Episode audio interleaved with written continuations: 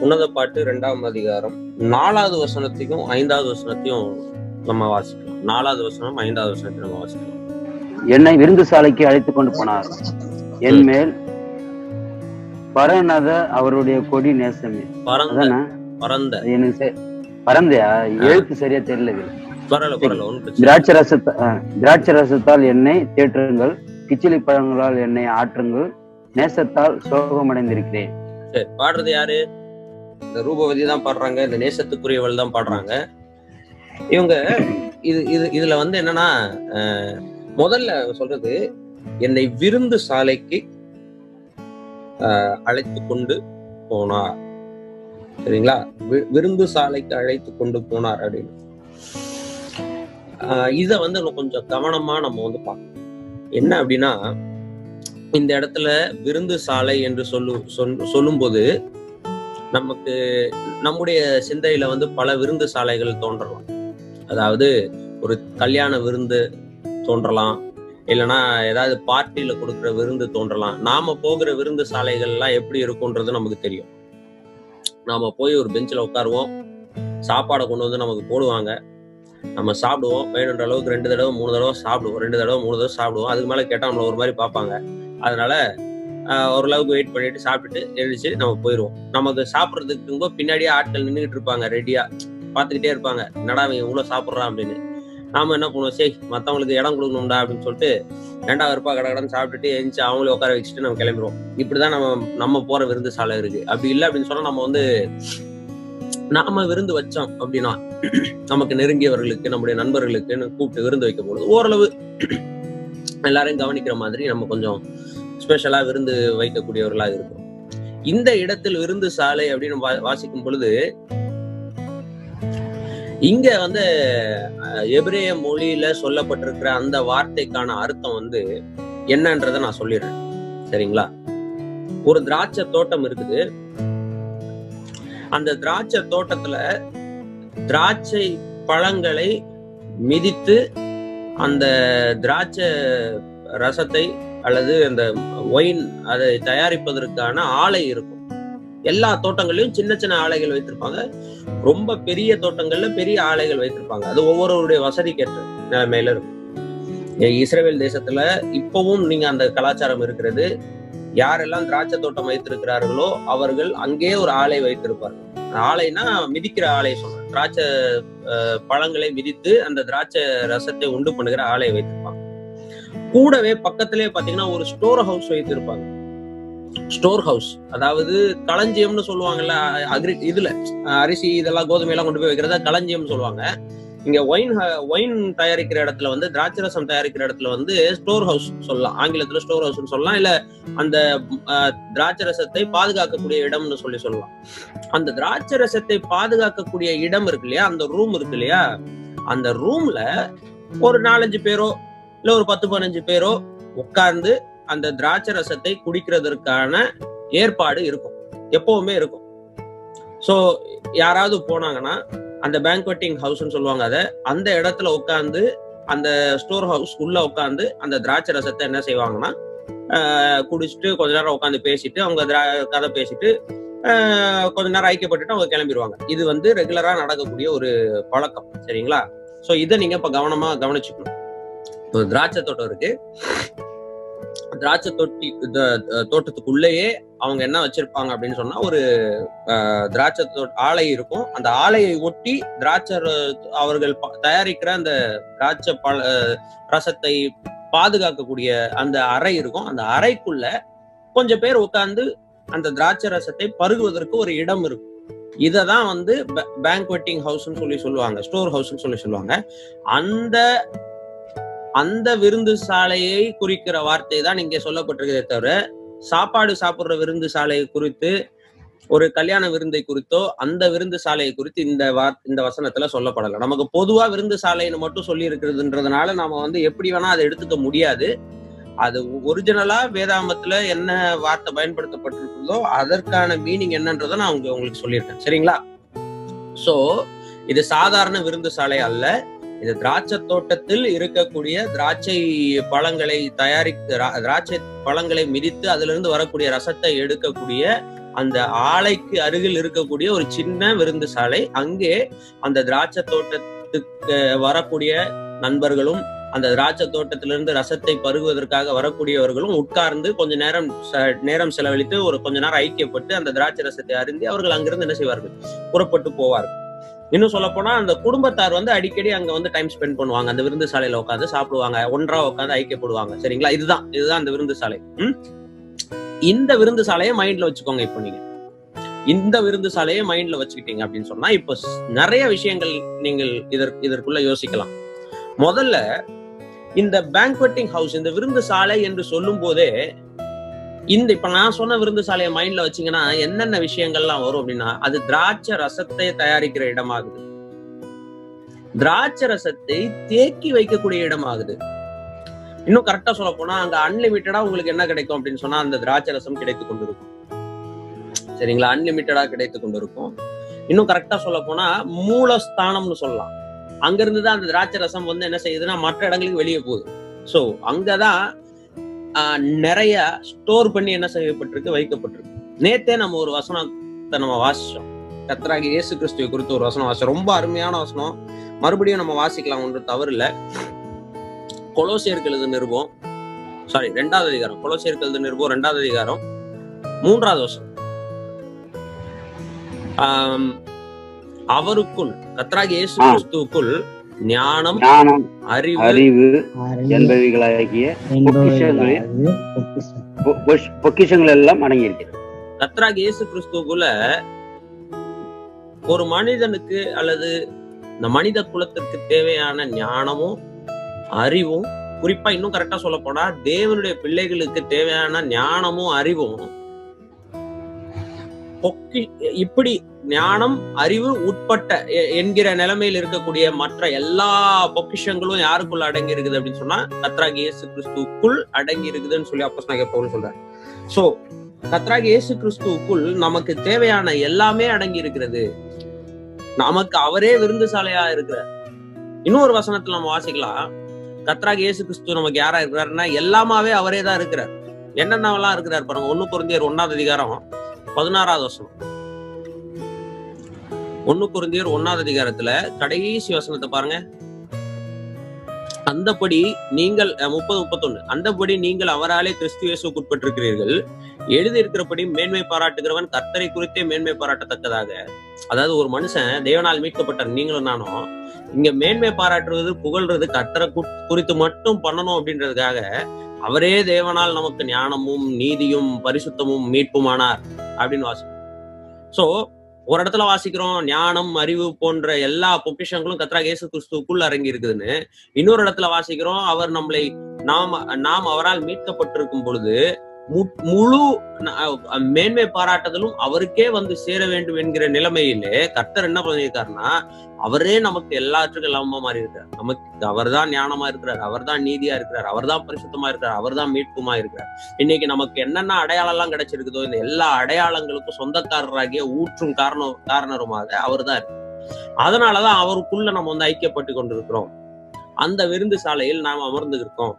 அவரோடு கூட நம்ம என்ன செய்யறோம்னா அமர்ந்து புசிக்கிறவர்களா இருக்கிறோம். இல்லையா? இப்போ என்னதான் நமக்கு ஒரு திராட்சை தோட்டத்தை கருத்தர் கொடுத்திருந்தாலும் அந்த திராட்சை தோட்டத்தில் நம்ம வேலை பார்க்கிறவர்களா இருந்தாலும் அந்த திராட்சை தோட்டத்தை கவனிக்கிறவர்களா இருந்தாலும் கண்காணிக்கிறவர்களா இருந்தாலும் அதனுடைய கனியும் அதிலிருந்து கிடைக்கும் மகிமையும் அதில் இருக்கு இருந்து கிடைக்கும் புகழும் அதிலிருந்து கிடைக்கக்கூடிய எல்லாமே யாருக்கு சொந்தமா இருக்குதுன்னா அவருக்கு சொந்தமா இருக்கு. ஏன்னா இது அவருடையது. இது அவருடையது. அவரிடத்திலிருந்து தான் எல்லாமே நமக்கு கிடைக்கிறதுன்னு ஒரு இடத்துல நம்ம ஒரு- ஒரு வசனத்தை வாசிக்கிறோம். அவரிடத்திலிருந்து தான் எல்லாமே நமக்கு கிடைக்குது அப்படின்னு சொல்லி ஒரு வசனத்தை. சோ எல்லாவற்றுக்கும் ஊற்றும் காரணருமாக கத்ராகி இயேசு கிறிஸ்து இருக்கிறத நம்ம பார்க்கிறோம்.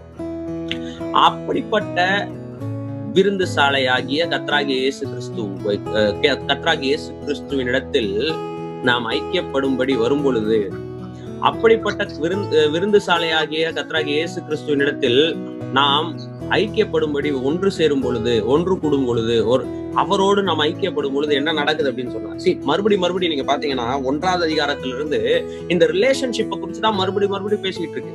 அந்த நேசருக்கும் அந்த நேசத்துக்குரியவர்களுக்கும் இருக்கக்கூடிய ரிலேஷன்ஷிப் எங்கெல்லாம் அவங்க சந்திக்கிறாங்களோ எல்லா இடத்துலயும் அந்த உறவை நம்ம பார்த்துக்கிட்டே இருக்கோம். பல பல விதங்கள்ல பார்த்துட்டு இருக்கோம். ராஜாவின் அறைகள்னு பாக்குறோம் அதுக்கப்புறம் பாத்தீங்கன்னா திராட்சை தோட்டம்னு பாக்குறோம் அதுக்கடுத்து பாத்தீங்கன்னா மேய்ப்பர்கள் என்கிற நிலைமையில பாக்குறோம் அதுக்கப்புறம் மறுபடியும் நீங்க பாத்தீங்கன்னா இது எல்லாமே ஒரு கற்பனை பாடல்களாக இருக்கு. வாழ்க்கையில் எந்த சூழ்நிலை வந்து இப்போ ஒரு இஸ்ரேல் ஜனங்களே எடுத்துக்கொள்ளுங்களேன். ஒரு இஸ்ரேல் தேசத்தானே எடுத்துக்கொள்ளும். சரியா? இப்போ ஒருவேளை வந்து இந்த பாடலை எழுதியது வந்து இந்திய நாட்டுக்காரராக இல்ல நம்ம தமிழ்நாட்டுக்காரராக இருந்ததுன்னா நம்மள நம்ம ஊர் அடையாளங்கள்லாம் இதுல வந்திருக்கும். நம்ம ஈஸியா வந்து புரிந்து கொள்ள முடியும். இது வந்து இஸ்ரேல் தேசத்தார் ஒரு ஒரு ஞானமுள்ள இஸ்ரேல் அஹ், ராஜாவினுடைய கற்பனை பாடலாக இருக்கிறது. அந்த பாடல் நிறைய விஷயங்களை நமக்கு கற்றுத்தருது. அந்த பாடல்ல அவன் அந்த ராஜா என்ன செய்யறாரு அப்படின்னு சொன்னா ஒரு நேசத்துக்குரிய ஒருவரையும் பெர்ஃபெக்டான ஒரு ஒரு அரு- ஒரு ஒரு பூரணமான அன்பை காட்டக்கூடிய ஒரு நேசரையும் அந்த நேசர் நேசராலே இழுத்து கொள்ளப்பட்ட இன்னொரு நேசத்துக்குரிய ஒரு பெண்மணிக்கும் இடையிலே இருக்கக்கூடிய இந்த உறவையினுடைய உன்னத தன்மையை வெளிப்படுத்துவதற்காக எழுதப்படுகிற பாடல் அந்த பாடல்ல பல கற்பனைகளை கொண்டு வருகிறார். அதுல நீங்க ஒண்ணு ஒண்ணா நம்ம கவனிச்சுட்டு வரும்பொழுது அவர்களுடைய வாழ்க்கையோடு இணைந்து இருக்கிற எல்லா விஷயங்களும் அதுல கொண்டு வர்றார். மேய்ப்பர் ராஜா மேய்ப்பர் ஒரு ஆடு மேய்க்கிற இடத்துல வரக்கூடிய பிரச்சனை ஒரு சின்ன பிரச்சனை அந்த பிரச்சனைக்கு சால்வ் எப்படி சால்வ் பண்றாங்க? ஒரு காட்டு மரங்களுக்கு நடுவுல வந்து ஒரு தனிப்பட்ட ஒரு மரமாக அன்றைக்கு கருதப்பட்ட அந்த மரத்தை குறித்து அதுக்கு கீழே உட்காந்து அந்த நிழல்ல உட்காந்து அந்த தனியை புசிக்கிற அந்த நிலைமை. இப்படி எல்லாமே நீங்க பாத்தீங்கன்னா அந்த மாதிரியே வரும். அதே மாதிரி பாத்தீங்கன்னா அவங்க ஊர் சம்பந்தப்பட்ட நிலைமையிலே அவங்க திராட்சை தோட்டத்துல இருக்கக்கூடிய அந்த பேங்க்வெட்டிங் ஹவுஸ் அல்லது அந்த விருந்து சாலையை குறித்து இன்றைக்கு சொல்றாங்க. சோ எங்க நீங்க சொன்னாலும் சுத்தி சுத்தி அவங்க ஒரே விஷயத்துக்கு தான் வராங்க. என்னன்னா அந்த நேசருக்கும் அந்த நேசத்துக்குரியவளுக்கும் இடையில இருக்கக்கூடிய உறவினுடைய உன்னதத்தன்மை. அதுதான் நம்ம வந்து கவனிக்கணும். இந்த ரிலேஷன்ஷிப் தான் வெரி வெரி இம்பார்ட்டன்ட் நம்முடைய வாழ்க்கையில. தேவனுக்கும் நமக்கும் இருக்கக்கூடிய ரிலேஷன்ஷிப் தான் வெரி வெரி இம்பார்ட்டன்ட் நாம் ஆஹ் இது நீங்க என்ன வேணா நீங்க சொல்லலாம். இந்த ரிலேஷன்ஷிப்குள்ள நீங்க வந்து எதை வேணாலும் நீங்க கொண்டு வரலாம். இல்லைங்க இது வந்து முழுக்க முழுக்க கணவன் மனைக்குள்ள இருக்கக்கூடிய பாடல் தான் அப்படின்னு நீங்க ஹண்ட்ரட் பர்சன்ட் சொன்னாலும் பரவாயில்ல. கணவனும் மனைவியும் வந்து நீங்க எவ்வளவு உன்னத தன்மை உள்ள உறவு உள்ளவர்களாக நீங்கள் இருக்க வேண்டும் என்பதையும் இதுல இருந்து நீங்கள் கற்றுக்கொள்ளலாம். தவறு இல்லைங்க நான் ஒரு படி மேல போறேன். என்னுடைய தேவனும் நானும் எவ்வளவு நெருக்கம் உள்ள உறவு உள்ளவர்களாக இருக்கிறோம்னு சொல்லி நான் பாக்குறேன் இதுல இருந்து நீங்க சொன்னீங்கன்னா அதுலயும் தவறு இல்லை வெரி குட் தேவனுக்கும் நமக்கும் இருக்கக்கூடிய அந்த ஐக்கியம் எந்த அளவுக்கு உன்னத தன்மை உள்ளதா இருக்கிறதுன்றதையும் நம்ம இதுல இருந்து என்ன செய்ய முடியும்னா கற்றுக்கொள்ள முடியும். அதனாலதான் இஸ்ரேல் ஜனங்கள் வந்து இந்த புஸ்தகத்தை நான் மறுபடியும் ஏற்கனவே சொல்லியிருந்தேன். அதனாலதான் இஸ்ரேல் ஜனங்கள் வந்து இந்த புஸ்தகத்தை வெறும் திருமண அஹ், நிகழ்ச்சியில அவங்களுடைய ஏழு நாள் திருமண நிகழ்ச்சியில இதை படிக்கிறவர்களா மட்டும் இல்ல. இதை வந்து பஸ்கா பண்டிகையிலும் படிக்கிறவர்களாக இருக்கிறார்கள். பூரீம் பண்டிகையிலும் இந்த புஸ்தகத்தை படிக்கிறவர்களாக இருக்கிறார்கள் நான் ஏற்கனவே சொல்லியிருந்தேன். அது வெறும் திருமண நிகழ்ச்சியோடு சம்பந்தப்பட்ட ஒரு புஸ்தகமா இருந்தா அந்த நிகழ்ச்சியில மட்டும்தான் படிக்கணும். ஆனா இது பஸ்கா பண்டிகையில ஏன் படிக்கணும்? கர்த்தர் அவர்களை எகிப்திலிருந்து மீட்டு கொண்டு வந்த அந்த சூழ்நிலையை குறித்து அவர்கள் படிக்கும் பொழுது எதுக்கு இந்த புஸ்தகத்தை படிக்கணும்னா இவர்களுக்கும் தேவனுக்கும் இருக்கக்கூடிய உன்னத உறவை இந்த புஸ்தகம் வெளிப்படுத்துகிறதுனாலதான் அந்த நிலைமையிலும் இஸ்ரேல் ஜனங்கள் இந்த புஸ்தகத்தை வாசிச்சார் அதனாலதான் மறுபடியும் சொல்றேன் யார் உங்ககிட்ட உன்னத பாட்டு வந்து இல்ல பைபிள்ல இருக்க வேண்டிய புஸ்தகம் கிடையாது அப்படி இப்படின்னு ஏதாவது சொன்னாங்கன்னா தெளிவா ஒரு இடத்துல நீங்க பேசுங்க. அது உங்க விருப்பங்க பிரதர் ஆனா இந்த புஸ்தகத்தை வாசிக்கும் பொழுது என்னுடைய தேவனுக்கும் எனக்கும் இருக்கக்கூடிய உறவின் உன்னத தன்மை ரொம்ப அழகா காட்டக்கூடியதா இருக்கு. இங்க கூட பாருங்க இந்த இந்த இந்த ஆஹ், விருந்து சாலையில கர்த்தர் வந்து அந்த விருந்து சாலையில அழைத்து கொண்டு வந்தார். கர்த்தர் தான் கூப்பிட்டு வர்றாரு. வாமா வா வந்து நம்ம கொஞ்ச நேரம் நம்ம ஐக்கியப்படலாம் வா நான் உனக்கு வந்து விருந்து விருந்து சாலைக்கு வா நான் உனக்கு இது தரேன் உனக்கு திராட்சை ரசத்தை தரேன்னு சொல்லி கூட்டு வரேன் அப்போ விருந்து சாலையில் என்னை கொண்டு வந்தார். அங்க என்ன நடக்குது அப்படின்னு சொன்னா ஒரு கொடி போல அவருடைய நேசம் என் மீது படர் படர்ந்து கிடக்குது. என் மேல் பறந்த கொடி நேசமே என்று சொல்லி அவர் சொல்லுகிறத நான் பார்க்கிறேன். கர்த்தராக இயேசு கிறிஸ்துவனுடைய அன்பு என் மேல என்ன செய்கிறது? படர்ந்து கிடக்கிறது என்று சொல்றார். இந்த இடத்துல இந்த கொடின்றது இல்ல. இந்த கொடிக்கும் திராட்சை தோட்டத்துக்கும் விருந்து சாலைக்கும் எந்த சம்மதமும் கிடையாது.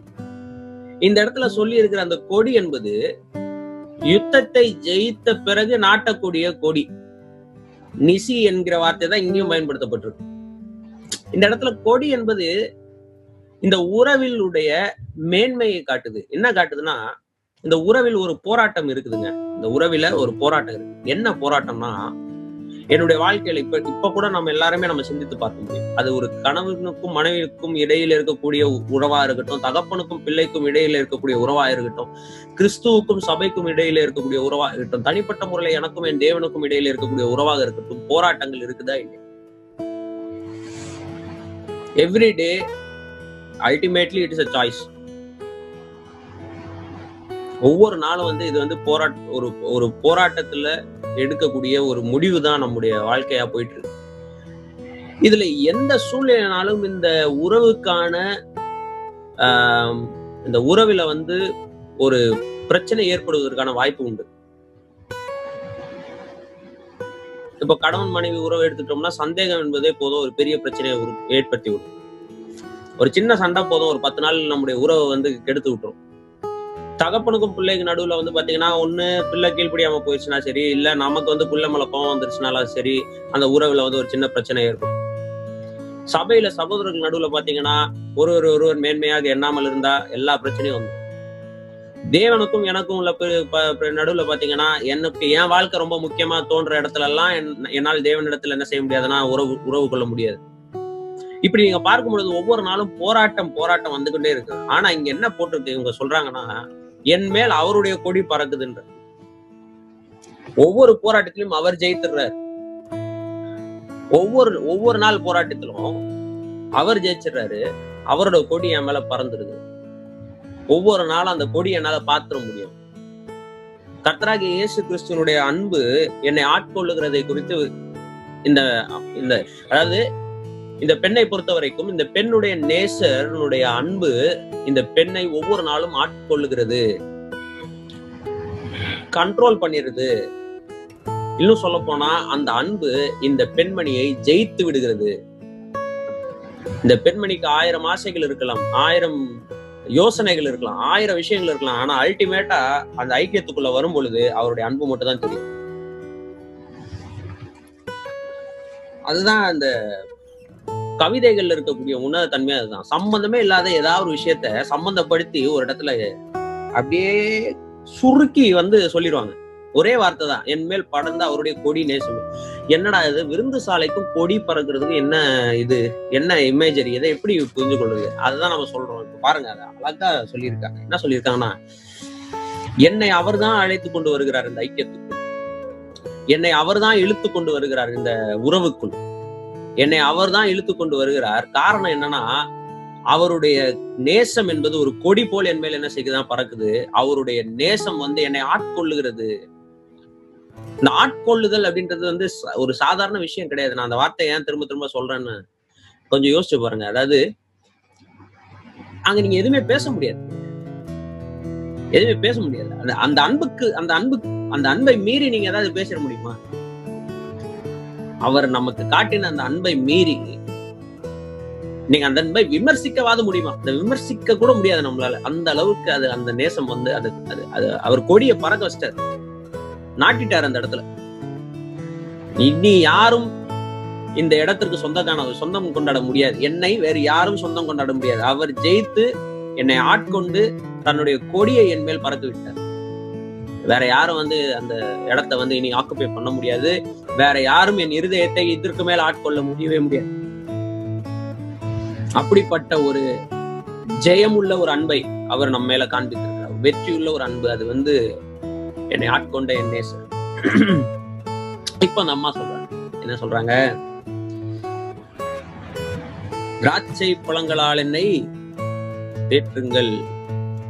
திராட்சை ரசத்தால் என்னை தேற்றுங்கள். கிச்சினி கிச்சினி பழங்களால் என்னை ஆற்றுங்கள் அப்படின்னு சொல்றாங்க. பாருங்க அந்த வசனத்தை பாருங்க.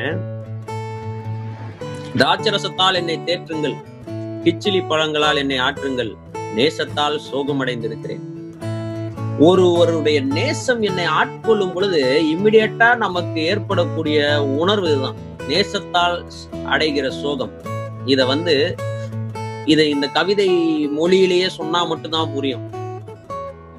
நேசத்தில் ஏதுங்க சோகம்னு கேட்டா அது அது வந்து விவரிக்க முடியாது நம்முடைய வாயில.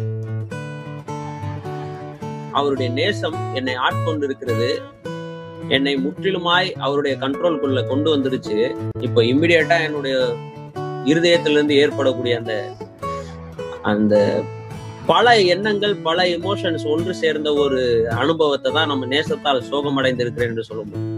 நான் அவரோட சண்டை போட்டு சோகம் அடைந்திருக்கிறேன்னு அர்த்தம் இல்லை இது. இல்ல அவர் என்கிட்ட சண்டை போட்டதுனால சோகம் அடைந்திருக்கிறேன்ற அர்த்தம் இல்லை. இந்த நேசத்தால் சோகம் அடைந்திருக்கிறேன் என்பதை நம்ம ஒவ்வொருவரும் அனுபவித்திருப்போம் நம்முடைய வாழ்க்கையில். அது வந்து கற்றாக இயேசு கிறிஸ்துவோட அந்த அனுபவத்தை இந்த மேடம் சொல்றாங்க. திருப்தி கத்ரா இயேசு கிறிஸ்து. அதாவது இந்த அன்புல வந்து என்னன்னா சாட்டிஸ்பாக்சன் கிடைக்காது. திரும்ப திரு- அவர் இன்னும் வேணும் இன்னும் அன்பு இன்னும் அவருடைய அன்பு வேணும் இன்னும் அவருடைய அன்பு வேணும்னு எதிர்பார்த்து கொண்டே இருக்கக்கூடிய ஒரு அன்பு. திகட்டாத ஒரு அன்பு என்று சொல்லலாம். பாருங்க அவரை குறித்து நம்ம ஒண்ணு பேர் ஒன்னா அதிகாரம் எட்டாம் வசனத்துல என்ன வாசிக்கிறோம்? ஒண்ணு பேதுரு ஒன்னா அதிகாரம் எட்டாம் வசனம். அவரை நீங்கள் காணாமல் இருந்தும் அவரிடத்தில் அன்பு கூறுகிறீர்கள். இப்பொழுது அவரை தரிசியாமல் இருந்தும் அவரிடத்தில் விசுவாசம் வைத்து சொல்லி சொல்லி முடியாத அதாவது விவரிக்க முடியாத மகிமையால் நிறைந்ததுமான சந்தோஷம் உள்ளவர்களாய் நீங்கள் களி கூறுகிறீர்கள். அப்படி களி கூர்ந்து உங்கள் விசுவாசத்தின் பலனாகி ஆத்ம ரட்சிப்பை அடைகிறீர்கள் அப்படின்னு சொல்லி சொல்றாரு. இந்த கத்ராக இயேசு கிறிஸ்துவுக்குள்ள அவருடைய கனி அதை நேத்தே நம்ம பார்த்தோம். கிச்சிலி பழத்தினுடைய கனி அது ருசியை கொடுக்கக்கூடியது. திராட்சை ரசம் வந்து நம்மை மகிழ்விக்கக்கூடியது நம்மை தேற்றக்கூடியது. இது வந்து ஒரு இன்பமான ஒரு உணர்வு அது. இங்க நம்ம பார்க்கிறோம் அவரை பார்க்க கூட இல்லை நம்ம. அவரை நம்ம தரிசிக்கவும் இல்லை. அவரை நம்ம பார்க்கல கண்ணால பார்க்கல வேற எந்த ரூபத்திலையும் நாம அவரை பார்க்கல. ஆனா அவர் என்னை ஆட்கொண்டு விட்டார் பாத்தீங்களா? அவர் என்னை அவர் என்னை வென்று விட்டார். தம்முடைய நேசத்தினால் என் இருதயத்தை வென்று விட்டார் பாருங்க. அதுல கிடைக்கிற ஒரு மகிழ்ச்சி அதுல கிடைக்கிற ஒரு சந்தோஷம் அது விவரிக்கவே முடியாது அப்படின்னு சொல்லி அப்போ சொன்னாங்க பேதுரு தன்னுடைய நிருபத்துல சொல்றார். சொல்லி முடியாத சந்தோஷம் மகிமையினால் நிறைந்ததுமான சந்தோஷம். அந்த சந்தோஷம் உள்ளவர்களாய் நாம களி கூர்ந்து விசுவாசத்தின் பலனாகிய ஆத்தும ரட்சிப்பை நாம வந்து அடைகிறோம். அப்படின்னு இங்க அப்போ சொன்னாங்க பேதுரு சொல்லும்போது சொல்றார். இந்த அப்போ சொன்னாங்க பவுலனுடைய வாழ்க்கையா இருக்கட்டும் அப்போ சொன்னாங்க பேதருடைய வாழ்க்கையா இருக்கட்டும் அந்த பைத்தியக்காரத்தனமான ஒரு அன்பை கத்ராக இயேசு கிறிஸ்து மேல வைத்திருந்ததுக்கு காரணமே இவர்களுடைய இருதயத்தை அவர் ஆட்கொண்டு விட்டார் அதான். அதனாலதான் நான் சொல்றேன் அந்த நேசத்தால் சோகம் அடைந்தேன் என்கிற அந்த வார்த்தையை வந்து நம்ம விவரிக்கிறது ரொம்ப ரொம்ப கஷ்டம் ரொம்ப ரொம்ப கஷ்டம். அதை வந்து எப்படி எக்ஸ்பிளைன் பண்ணுவீங்க? இப்ப நான் பேசி முடிச்ச உடனே உங்களை எக்ஸ்பிளைன் பண்ண சொல்றேன். யாராவது எக்ஸ்பிளைன் பண்ணுங்களேன். என் நேசத்தால் சோகம் அடைந்திருக்கிறேன்ற வார்த்தையை யாராவது இப்ப நான் பேசி டிவோஷன் முடிச்ச உடனே எக்ஸ்பிளைன் பண்ண சொல்றேன். நீங்க மூணு பேர் எக்ஸ்பிளைன் பண்ணுங்க. அந்த நேசத்தால் சோகம் அடைந்திருக்கிறன்றது வந்து ஒரு உணர்வு. அதை வந்து வெளிப்படுத்த முடியாது. அது வந்து வார்த்தைகளை விவரிக்க முடியாது. ரொம்ப அருமையான ஒரு டேர்ம் அது. நான் வந்து நேசத்தால் சோகம் அடைந்திருக்கிறேன். ஆங்கிலத்துல சொன்னா ஐம் லவ் சிக் அப்படின்னு எழுதியிருக்கு. அன்பினால எனக்கு வந்து இது இருக்கு. ஒரு என்னது? அன்பில் நான் வியாதிப்பட்டிருக்கிறேன் அப்படின்னு எழுதியிருக்குது. எனக்கு கிடைச்சிருக்கு அன்பு நோய் கிடைச்சிருக்கு. நேச நோய் நாள் நான் வந்து பாதிக்கப்பட்டிருக்கிறேன் அப்படின்னு போட்டிருக்கு. அது பாருங்க அது ஒரு ஒரு மொழியிலயும் ஒரு ஒரு மாதிரியான விவரம் வி- சொல்லியிருக்கு. அது முழுசா விவரிக்க முடியல அது. சரியா? நேசத்தால் சோகமடைந்திருக்கிறேன் அன்பு வியாதிப்பட்டிருக்கிறேன். அது கொரோனா வைரஸ் வந்து என்ன தாக்கிச்சுன்ற மாதிரி அவருடைய அன்பு வந்து என்னை தாக்கி என்னை ஆட்கொண்டு என்னை வந்து பாதித்து அந்த பாதிப்புல இருந்து இன்னும் நான் மீள முடியல. அதுதான் வந்து அந்த அன்பினுடைய மேன்மை. அதுதான் இந்த இந்த இந்த பாதிப்பை அனுபவிக்கணும்னா நேத்து படிச்சோம் பாருங்களா அந்த பகுதிக்கு நம்ம போகணும். அதாவது கத்ராகி இயேசு கிருஷ்ணனுடைய தனித்தன்மையை வந்து நம்ம வந்து ஆராய்ஞ்சு படிச்சோம்னா இந்த பாதிப்பு நம்ம இந்த பாதிப்பை அடையலாம். இந்த அன்பு நோயினால் தாக்கப்படலாம். இந்த கத்ராகி இயேசு கிறிஸ்துவினுடைய அன்பு நம்ம அன்பினால் நம்ம வந்து பாதிக்கப்படலாம். ஆட்கொள்ளப்படலாம். அதுக்குள்ளேயே மயங்கி கிடக்கலாம். அதை விட்டு நம்ம யாராலும் வெளியே கொண்டு வர முடியாது. இல்லனா இந்த அன்பு இந்த அன்பை விட்டு வேறு அன்புக்கு நம்ம போகவும் முடியாது. அப்படி ஒரு ஆஹ் எனக்கு அந்த வ- இன்னொரு வசனம் ஞாபகம் வந்துச்சு அந்த பாருங்களேன் எபேசியர்கள் இருக்கும். சரி எபேசியர்கள் நான்காவது அதிகாரம் எட்டாம் வசனம். நான்காவது அதிகாரம் எட்டாம் வசனம். ஆதலால் அவர் உன்னதத்திற்கு ஏறி சிறைப்பட்டவர்களை சிறையாக்கி மனுஷர்களுக்கு வரங்களை அளித்தார். போதும். இது நம்ம எனக்கு அந்த வார்த்தை சிறைப்பட்டவர்களை சிறையாக்கி கொண்டார். இப்ப இந்த சிறைக்குள்ளது மீள்றது ரொம்ப கஷ்டம். இது ஒரு பயங்கர இதை குறித்து பழைய ஏற்பாட்டுல வாசிக்கலாம். டைரக்டா அந்த வசனத்தை வாசிக்கலாம். அங்க இருக்க வசனத்தை தான் இங்க கோட் பண்றாரு அப்போ பவுல். பட் டைரக்டா நம்ம பழைய ஏற்பாட்டுல போய் வாசிச்சிடலாம். சங்கீதம் அறுபத்தி எட்டு.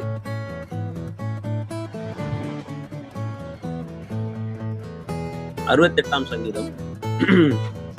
அதனுடைய பதினெட்டு. பதினெட்டாவது தேவரீர். உன்னதத்துக்கு ஏறி. சிறைப்பட்டவர்களை சிறை கொண்டு போனீர். படிவா தேவனாகிய கர்த்தர் மனுஷருக்குள் வாசம் பண்ணும் பொருட்டு. துரோகிகளாகிய மனுஷர்களுக்காகவும் வரங்களை பெற்றுக் கொண்டீர் இன்னும் கொஞ்சம் ஆழமா இங்க சொல்லியிருக்கு. துரோகிகளாகி அந்த மனுஷர்களுக்காக. இப்ப துரோகிகளா இருந்த வேற வேற ஒருவர் வேற வேற ஒரு வேற ஒரு ஆளோடு உறவு வைத்துக் கொண்டிருந்த துரோகிகளாக இருந்த ஒரு மனித கூட்டத்தை தன்னுடைய அன்பினால் என்ன பண்ணிட்டாருன்னா தன்னுடைய ஜீவனையே கொடுத்து அப்படியே சிறையாக்கி கொண்டார். இந்த வார்த்தைகள்லாம் பாருங்களேன். எந்த மாதிரி வார்த்தைகள்லாம் பயன்படுத்தி இருக்கிறாங்க சிறையாக்கி கொண்டீர்.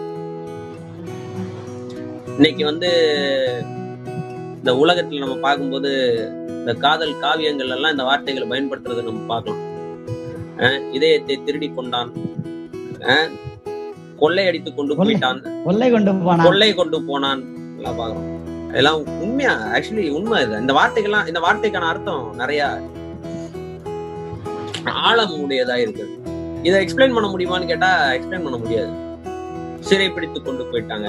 இப்ப அந்த வார்த்தை தான் இங்க பயன்படுத்தப்பட்டது நாம சிறைப்பட்டு இருந்தோம் இந்த சிறை நாம பட்டிருந்த சிறையில வந்து நம்ம வந்து ஆஹ், நேசத்தையோ அன்பையோ அல்லது ஒரு திருப்தி ஆத்ம திருப்தி உடையவர்களாக நம்ம வாழலாங்க. அங்க வந்து நம்ம நம்முடைய மனசு என்ன சொல்லுதோ நம்ம மாம்சம் என்ன சொல்லுதோ அதன்படி எல்லாம் செய்யலான்ற ஃப்ரீடம் இருந்தது. அந்த ஃப்ரீடம் வந்து அல்டிமேட்டா மரணத்துக்கு நேரா கொண்டு போச்சு. பிலிப் இது எந்த நீதிமொழிகளை சொல்லியிருக்க மாதிரி மனுஷனுக்கு செம்மையாய் தோன்றுகிற வழிகள் அநேகம் உண்டு. ஆனா அவைகளின் முடிவோ மரண வழிகள்னு சொல்லியிருக்க மாதிரி மரணத்துக்கு நேரா போய் கொண்டிருந்த அந்த வாழ்க்கையில இருந்து நம்மை ஒரு என்ன சொல்றது? எக்ஸ்ட்ராடினரி அசாதாரணமான ஒரு அன்பை காண்பித்து அந்த அன்பினாலே நம்ம என்ன செய்து கொண்டார்னா கொள்ளை கொண்டார் சிறையாக்கி கொண்டார். நம்மை ஜெயித்து விட்டார். நம்மை ஆட்கொண்டார். ஒரு கொடிய வச்சுட்டார். இனி இந்த அன்புல இருந்து நாம பிரியவும் முடியாது. நம்மளை யாரும் பிரிக்கவும் முடியாதுன்ற அளவுக்கு ஒரு இங்கதான் நமக்கு என்ன கிடைக்குதுன்னா திருப்தி கிடைக்கிறது. இங்கதான் நமக்கு மகிழ்ச்சி கிடைக்குது. ஆறுதலும் தேர்தலும் இங்கதான் உண்டு. கர்த்தர் என் இருக்கிறார் நான் தாழ்ச்சி அடையேன் அவர் என்னை புல்லுள்ள இடங்களில் மேய்த்து அமர்ந்த தண்ணிகள் என்னை கொண்டு போய் விடுகிறார். மூணாவது சொல்லுது அவர் என் ஆத்துமாவை தேற்றுகிறார். எப்படி எல்லாம் தேற்றுறார்? அங்க போட்டிருக்காரு அடுத்து. உம்முடைய கோலும் உம்முடைய தடியும் என்னை தேற்று இல்லையா? உம்முடைய ஆலோசனைகளும் உம்முடைய கண்டிப்பும் உம்முடைய வழி நடத்துதலும் என்னை தேற்றக்கூடியதாயிருக்கிறது அதான் இந்த இந்த நேசத்துக்குரியவள் கேட்கிறாள் திராட்சை ரசத்தால் என்னை தேற்றுங்கள் கிச்சிலி பழங்களால் என்னை ஆற்றுங்கள். அவருடைய வாயிலிருந்து புறப்படுகிற முத்தம் திராட்சை ரசத்தை விட இன்பமானது என்று சொல்லுகிறார். அப்போ கத்தருடைய வாயிலிருந்து வரக்கூடிய வார்த்தையினால் நாம் தேற்றப்படுகிறோம். கர்த்தராகிய இயேசு கிறிஸ்தனுடைய குணாதிசயத்தினால் நாம் ஆற்றப்படுகிறோம். கிச்சிலி பழங்கள். நேத்து நம்ம பார்த்தோம் கத்ராக இயேசு கிறிஸ்துவனுடைய குணாதிசயம். அந்த க- தனித்தன்மையினாலும் குணாதிசயனாலும் நம்ம ஆற்றப்படுகிறோம். இந்த ஒரு திருப்தி தான் நம்முடைய வாழ்க்கையில் ஆத்தும திருப்தி என்கிற வார்த்தையை கொண்டு வரும். நிறைய நம்ம இதை நம்ம பேசிக்கிட்டே இருக்கலாம். வாழ்நாள் ஃபுல்லா பேசிக்கிட்டே இருக்கலாம். அதனாலதான் பாருங்க எந்த இடத்துல உட்கார வச்சு இதெல்லாம் பேசுறாங்கன்னா அந்த ஊற்றும் காரணவுமா இருக்கக்கூடிய இடம். அதனாலதான் சொன்னா இது சாதாரண விருந்து சாலை அல்ல. திராட்சை ரசத்தை ஸ்டோர் பண்ணி வைக்கக்கூடிய இடம் இடம் ஸ்டோர் ஹவுஸ். அங்க எல்லாமே இருக்கிறது. கத்ரா இயேசு கிறிஸ்து என்னும் அந்த அந்த விருந்து சாலைக்குள் எல்லாம் அடங்கி இருக்கிறது. அங்க வச்சுதான் அந்த விஷயங்கள் நடக்கும். அங்க வச்சுதான் இதெல்லாம் பேசுறாங்க. சோ உங்களுக்கு எவ்வளவு தேவை தேவைப்படுதோ அவ்வளவு அன்பை அவரிடத்திலிருந்து நீங்கள் பெற்றுக்கொள்ளலாம். கர்த்தர் வேண்டான்னு சொல்லவே மாட்டார். ஏன்னா நமக்கு தான் அந்த நேச நோய் பிடிச்சிருக்கேன் நேசர் நோய் பிடிக்கணும் நமக்கு. நேசத்தால் சோகம் அடையணும். நேசர் நோயினால் பாதிக்கப்படணும். அந்த நேசம் என்னும் வைரஸினால் கத்தராக இயேசு கிருஷ்ணன் நேசம் என்னும் அந்த வைரஸ்னால நம்ம தாக்கப்பட்டு நம்ம பாதிக்கப்பட்டவர்களாக நாம வந்து கிறங்கி கிடக்கணும் அந்த அன்புக்கு. அந்த நிலைமை வரும் பொழுதுதான் அப்போ பவுல் சொல்வது போல சொல்ல முடியும். கத்தராக இயேசு கிறிஸ்துடைய அன்பு என்னை நெருக்கி ஏவுகிறது. என்னை கம்பல் பண்ணுது. என்னால வந்து அதை விட்டு வெளியே அதை அதை விட்டு வெளியே யோசிக்க முடியல. என்னை கம்பல் பண்ணுது என்ன? அப்படின்னு சொல்ற அதுதான் இன்றைக்கு கர்த்தர் நம்மோடு பேசின இந்த வார்த்தைகள். நாளைக்கு இன்னும் அருமையான பகுதிக்குள்ள நம்ம போலாம். இன்னும் கொஞ்சம் ஆழமா. இதே இடத்தில் இதே திராட்சை தோட்டத்தில் நடுவுல இருக்கக்கூடிய அந்த விருந்து சாலைக்குள் சிந்திக்கக்கூடிய இன்னொரு அருமையான ஒரு தாட்ஸ்குள்ள நாளைக்கு நம்ம பார்க்கலாம்.